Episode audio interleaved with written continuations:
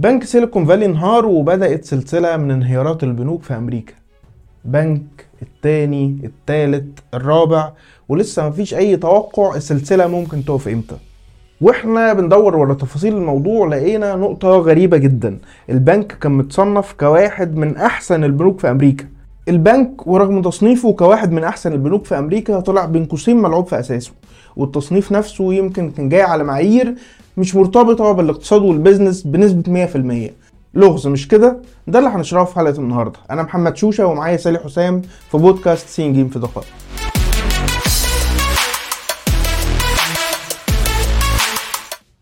مجلة فوربس في تصنيفها المهم والمعتد بيه كانت مصنفها بنك سيليكون فالي باعتباره من أحسن البنوك الأمريكية.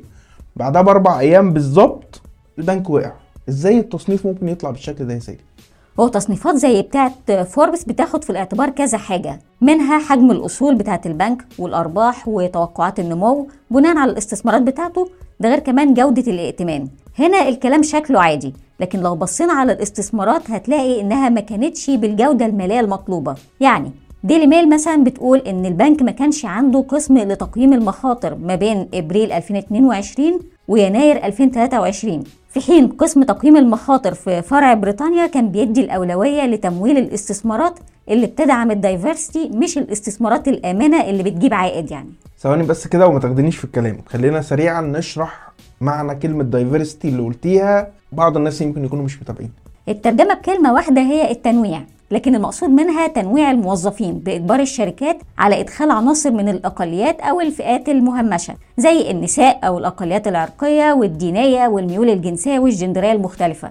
ما هو يعني لو الناس دي عندها كفاءة إيه اللي ممكن يكون مشكلة؟ يعني ما يحصل الدايفرستي. الكلام عادي كده بيننا وبين بعض، المفروض يبان شكله حلو ومفيش مشاكل، لكن اللي بيحصل في أرض الواقع إن هو بيأثر على مبدأ الكفاءة أولاً، وغالباً بتدخل فيه كمان معايير مين مظلوم أكتر أو مهمش أكتر.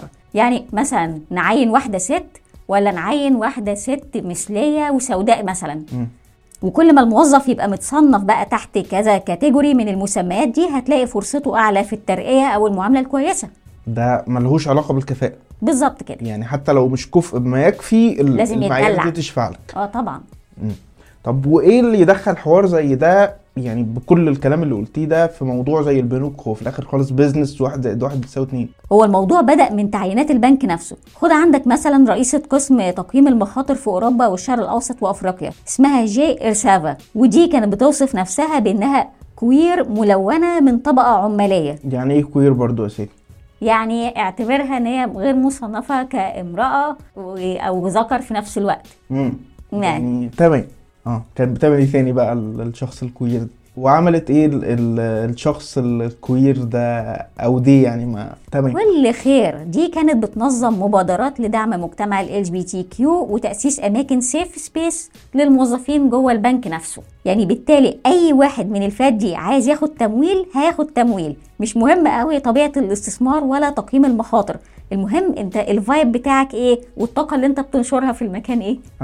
طب ويعني الموضوع غريب شوية يعني، فمش يمكن تينا تكوني حالة مثلا، يعني حاجة مرة وحصلت وخلصت يعني؟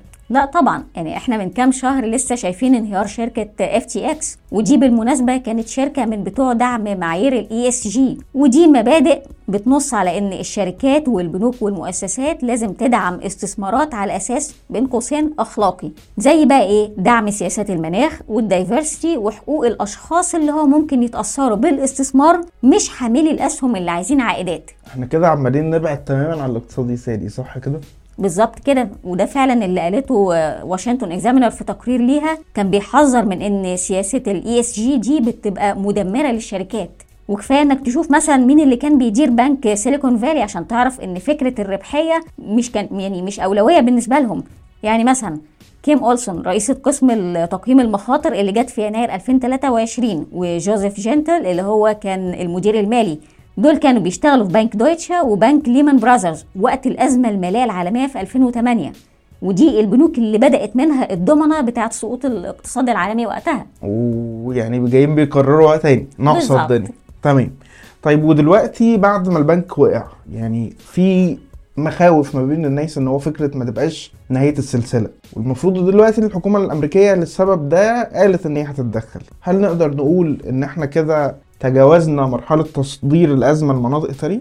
بحسب المجلس الاطلنطي لا، هو بيقول في تقريره ان ممكن احنا نكون في بدايه الازمه مش في اخرها. التقرير بيقول ان رئيس مؤسسه تامين الودائع الفيدراليه مارتن جرينبرغ حذر الاسبوع اللي فات من ان النظام المالي الامريكي ينطوي على مخاطر بقيمه 620 مليار دولار في خسائر القيمه في محافظ السندات، وان الخساره ممكن تمتد لمؤسسات ماليه اصغر. ده مع ملاحظه ان التقرير قال فعلا ان كان في سوء اداره من بنك سيليكون فالي، لكن اللوم بحسب المجلس الاطلنطي هو سياسه الاحتياطي الفيدرالي المتشدده حاليا في مكافحه التضخم، وده اللي بيخليها ترفع اسعار الفايده كل شويه، واللي احنا كمان تقريبا يعني الازمه سعر الفايده ده طول الوقت بتصدر لنا. ده اكيد طبعا.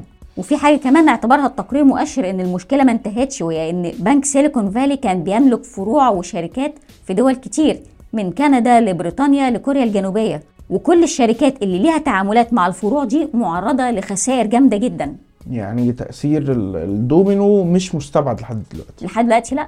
يعني نتمنى الأزمة تعدي على خير. هنا بتكون انتهت حلقتنا، وكالعادة هنسيب لكم المصادر في الديسكريبشن. استنونا الحلقة الجاية من بودكاست سين جيم في دقائق.